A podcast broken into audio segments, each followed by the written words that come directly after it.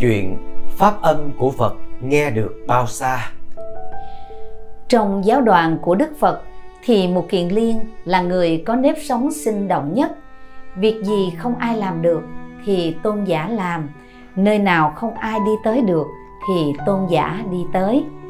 Một ngày nọ ở thành Vương Xá, khi Đức Phật đang nói Pháp trong giảng đường tu viện Trúc Lâm, thì một Kiền Liên ngồi trong thiền thất của mình.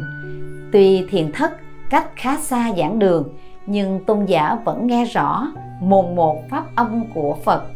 Sự việc ấy đã làm cho tôn giả hết sức lạ lùng.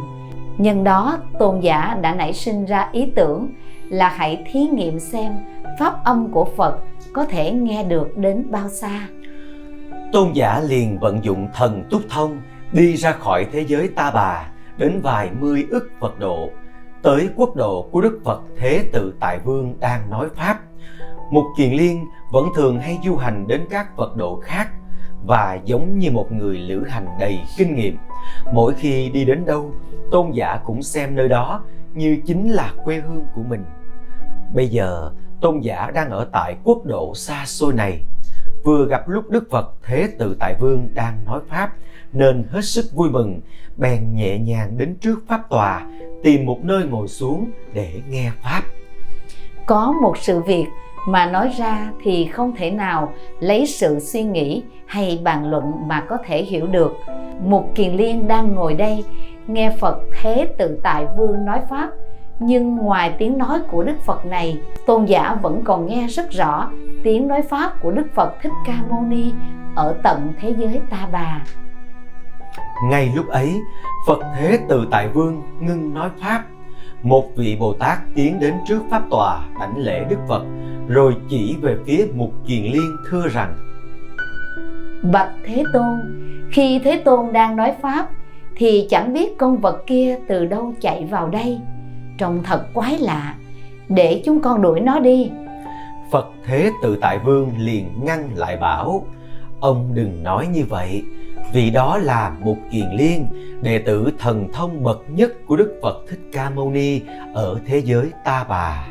Chúng bồ tát lại nói bạch thế tôn sao thân hình ông ta lại quá bé nhỏ như thế? Sở dĩ chúng bồ tát hỏi như vậy là vì thân thể của người ở thế giới đó so với người ở thế giới ta bà thì cao lớn hơn đến mấy trăm lần. Đức phật thế tự tại vương giải thích các ông không nên coi thường vị tôn giả này. Ông ấy có thần thông lớn, oai đức lớn, thường hay du hành đến các quốc độ, hành hóa một cách tự tại. Còn thân thể lớn nhỏ khác nhau là do nghiệp lực của chúng sinh ở các thế giới không giống nhau mà cảm ra. Nói xong, đức phật quay sang bảo mục kiền liên, này mục kiền liên, ông từ thế giới khác đến đây hãy hiển lộng các thứ thần hóa cho chúng Bồ Tát đệ tử của ta xem để giải trừ mối nghi hoặc của họ đối với ông. Một kiền liên liền nương oai thần của Đức Phật hiển lộng thần thông biến hóa rồi trở về chỗ cũ ngồi xuống. Chúng Bồ Tát thấy vậy bèn tỏ lòng cung kính. Đức Phật lại hỏi tiếp. Này một kiền liên, có phải ông đến quốc độ của ta để thử xem pháp âm của Đức Phật Thích Ca Mâu Ni nghe được bao xa phải không? Thưa vâng, bạch Thế Tôn, dụng tâm của con chính thực như vậy. Mục Kiền Liên cung kính trả lời. Này Mục Kiền Liên, ông không nên có ý tưởng đó, vì đối với oai lực của chư Phật trong mười phương, hàng nhị thừa không thể nào thấu rõ trọn vẹn được pháp âm của chư Phật đầy khắp hư không. Đối với căn duyên của chúng sinh thì các cảnh giới có xa có gần, cho nên không thể lấy cái tâm phân biệt gần xa ấy mà thí nghiệm pháp âm của chư Phật. Nghe xong lời dạy của Đức Phật Thế Tự Tại Vương, tôn giả tự lấy làm hổ thẹn. Từ đó, trong tăng đoàn của Đức Phật, tôn giả dù vẫn là người sinh động nhất nhưng không còn dám dùng thần thông của mình để làm việc vô ích nữa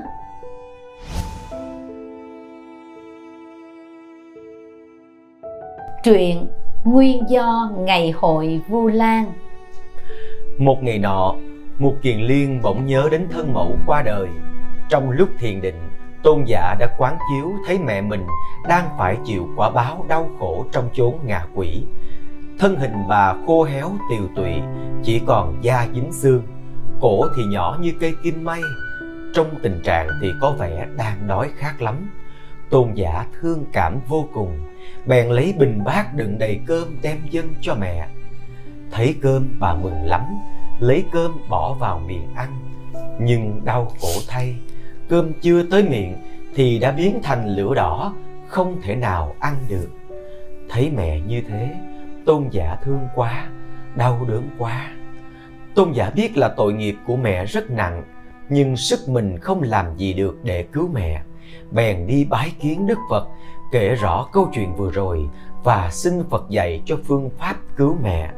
Đức Phật dạy Này Mục Kiền Liên, vì gốc tội của mẹ thầy quá sâu dày, cho nên dù thần lực của thầy có rộng lớn và dù cho lòng hiếu thảo của thầy có làm cảm động đến đất trời, nhưng chỉ có sức một mình thầy thì không thể nào cứu nổi bà thoát khỏi cảnh giới đau khổ. Muốn cứu được bà, thầy phải nhờ đến thần lực của toàn thể tăng chúng mới được chỉ có sức chú nguyện của toàn thể tăng chúng mới tạo nên thần lực lớn làm cho nghiệp chướng của mẹ thầy tiêu trừ và bà sẽ thoát khỏi các quả báo đau khổ Vậy mỗi năm cứ đến ngày rằm tháng 7 là ngày tự tứ của chư Tăng khi mãn khóa an cư. Những người làm con nên xin chư Tăng tổ chức cho lễ chú nguyện để hộ niệm cho các bậc cha mẹ đã qua đời cũng như hiện còn sống, những người con hiếu thảo.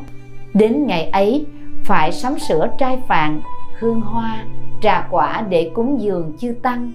Bởi vì chư tăng trong mười phương hoặc đang thiền định nơi hang núi hay bên bờ sông hoặc đang kinh hành ở dưới gốc cây hoặc đang tu tập và chứng bốn quả vị thanh văn hoặc đã chứng được sáu phép thần thông và đang giáo hóa đó một cách tự tại hoặc là các vị bồ tát đang phương tiện hành hóa bằng thân tướng tỳ kheo.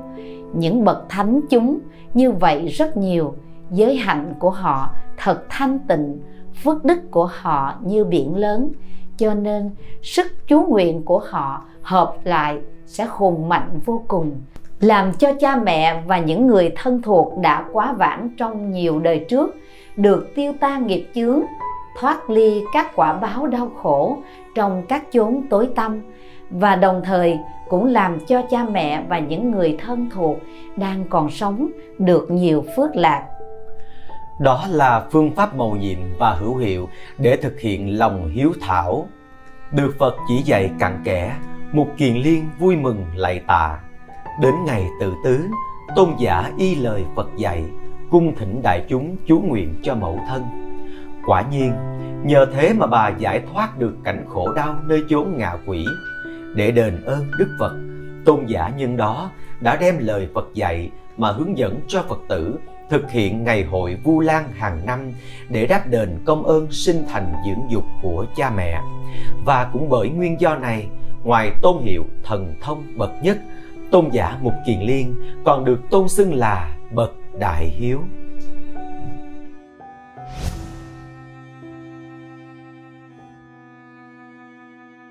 Câu chuyện thần thông không chống lại được nghiệp lực Thần thông của một kiền liên quả thật trong tất cả các đệ tử của Đức Phật không ai có thể so sánh được. Bất cứ việc gì dù khó khăn đến đâu, hệ tôn giả vận dụng đến thần thông thì không có việc gì là không thành. Mặc dù vậy, việc sử dụng thần thông chỉ hữu hiệu với việc cứu độ chúng sinh hay giúp thêm phương tiện cho việc tuyên dương Phật Pháp chứ không thể sử dụng nó để làm những việc trái ngược lại với các luật tắc nhân quả. Thần thông không giúp thắng được nghiệp báo, cũng không thể giúp giải thoát được phiền não sinh tử, đó là sự thật. Một ngày kia, quê hương ca tỳ la vệ của Đức Phật bị vua Lưu Ly của nước Kiều Tác La dẫn đại quân xâm lược. Nghe được tin ấy, lúc đầu Đức Phật cũng nghĩ đến việc phải bảo vệ tổ quốc. Ngài bèn ngồi ngay trên đường tiến quân của vua lưu ly cốt ý cản trở việc tiến quân này. Đã ba lần như vậy cứ trông thấy đức phật thì vua lui quân. Nhưng cái tâm xâm lược cũng như cái ý chí muốn trả thù, một mối cụ thù của nhà vua thì không chấm dứt được. Đức phật quán chiếu và biết rõ là mối nhân quả nghiệp báo ràng buộc giữa hai bộ tộc từ lâu đã đến lúc phải được kết thúc. Nếu không thì không thể nào giải trừ được. Bởi vậy, dù rất yêu mến quê hương, dù đã ba lần xả thân cản trở đạo quân xâm lăng nhưng cuối cùng thì ngài cũng đành phải để cho vua lưu ly tấn công thành ca tỳ la vệ. Nhưng mục kiền liên thì không chịu như vậy. Khi biết tin thành ca tỳ la vệ bị đại quân của vua lưu ly bao vây tôn giả bạch phật. Bạch thế tôn thành ca tỳ la vệ đang bị tấn công con nghĩ là mình phải ra sức cứu giúp nhân dân trong thành. Phật nhìn mục kiền liên giọng từ ái bảo này thầy mục kiền liên bộ tộc thích ca đã đến lúc phải chịu quả báo của những tội nghiệp đã gây ra từ bao đời trước. Đó là cộng nghiệp của họ chiêu cảm nên, thầy không thể nào chịu thế cho họ được. Họ đã không biết sám hối tội lỗi, không chịu sửa đổi những sai lầm cũ và ngăn ngừa những nghiệp xấu mới, mà vẫn cứ một mực kiêu ngạo ngang tàn. Dĩ nhiên, ngôi nhà đã bị mối mọt đục nát thì phải bị sụp đổ nghe lời dạy của đức phật, một kiền liên biết đó là sự thật. Nhưng tôn giả vẫn nghĩ là có thể sử dụng thần thông của mình để cứu nhân dân trong thành được. Vua lưu ly dùng hàng trăm ngàn quân để bao vây thành, một giọt nước cũng khó lọt qua, huống nữa là người. Cho nên một kiền liên phải dùng thần thông bay vào bên trong thành ca tỳ la vệ, vào thành rồi tôn giả bèn chọn lấy 500 nhân vật ưu tú của bộ tộc Thích Ca, bỏ họ vào trong bình bát, đậy nắp lại và bay ra khỏi thành. Đến một nơi thật an toàn, tôn giả mở nắp bình bát ra, tưởng là đã cứu thoát được 500 người này, nhưng khi nhìn vào bình bát thì hỡi ôi, tôn giả hoảng kinh thất sắc, tất cả 500 người trong bình bát đều biến thành máu. Lúc bấy giờ, tôn giả mới sực tỉnh ngộ, lời Phật dạy quả không sai. Dù thần thông có quảng đại đến thế nào đi nữa, cũng không thể thắng được nghiệp lực cùng những luật tắc nhân quả.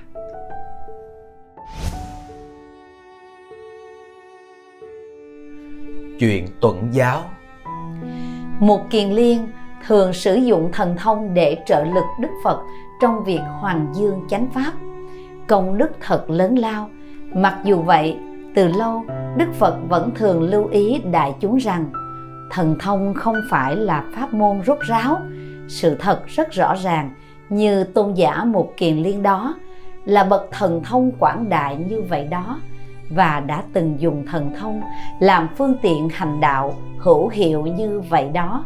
Nhưng rốt cuộc, thần thông ấy đã không giúp tôn giả thắng được nghiệp báo của chính mình đức phật muốn dùng sự thật điển hình này để răng dạy người sau tuy tuổi tác mỗi ngày một cao nhưng tinh thần bố giáo của tôn giả Mục Kiền Liên vẫn càng lúc càng sung mãn.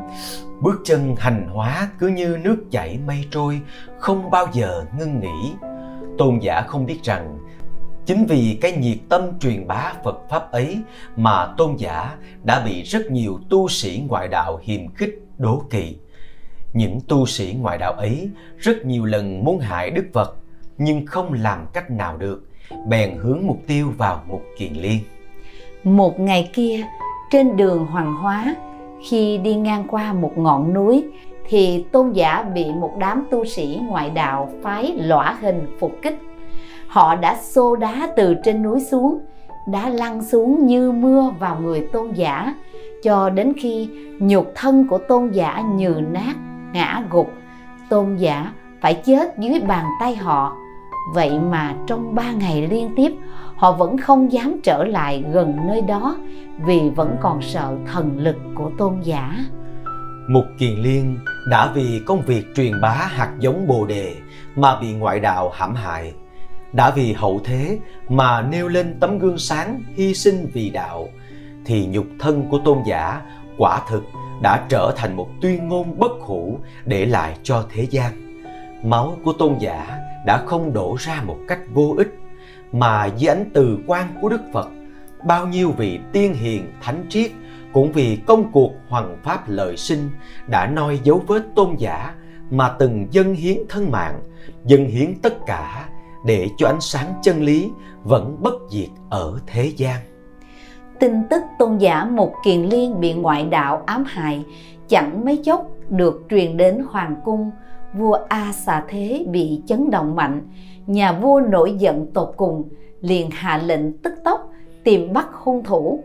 Và hậu quả tàn khốc đã xảy ra dưới cơn giận mãnh liệt của nhà vua, đã có đến mấy ngàn tu sĩ phái lõa hình bị bắt ném vào hầm lửa.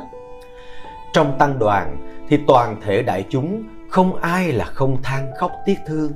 Ai cũng bảo là trên đời sao có nhiều việc quá bất công. Một vị đại thần thông như một kiền liên mà đã không tránh được cuộc tập kích của ngoại đạo. Lòng họ cứ rây rứt mà không giải tỏa được họ bèn cùng nhau đến bái kiến đức phật để xin chỉ dạy.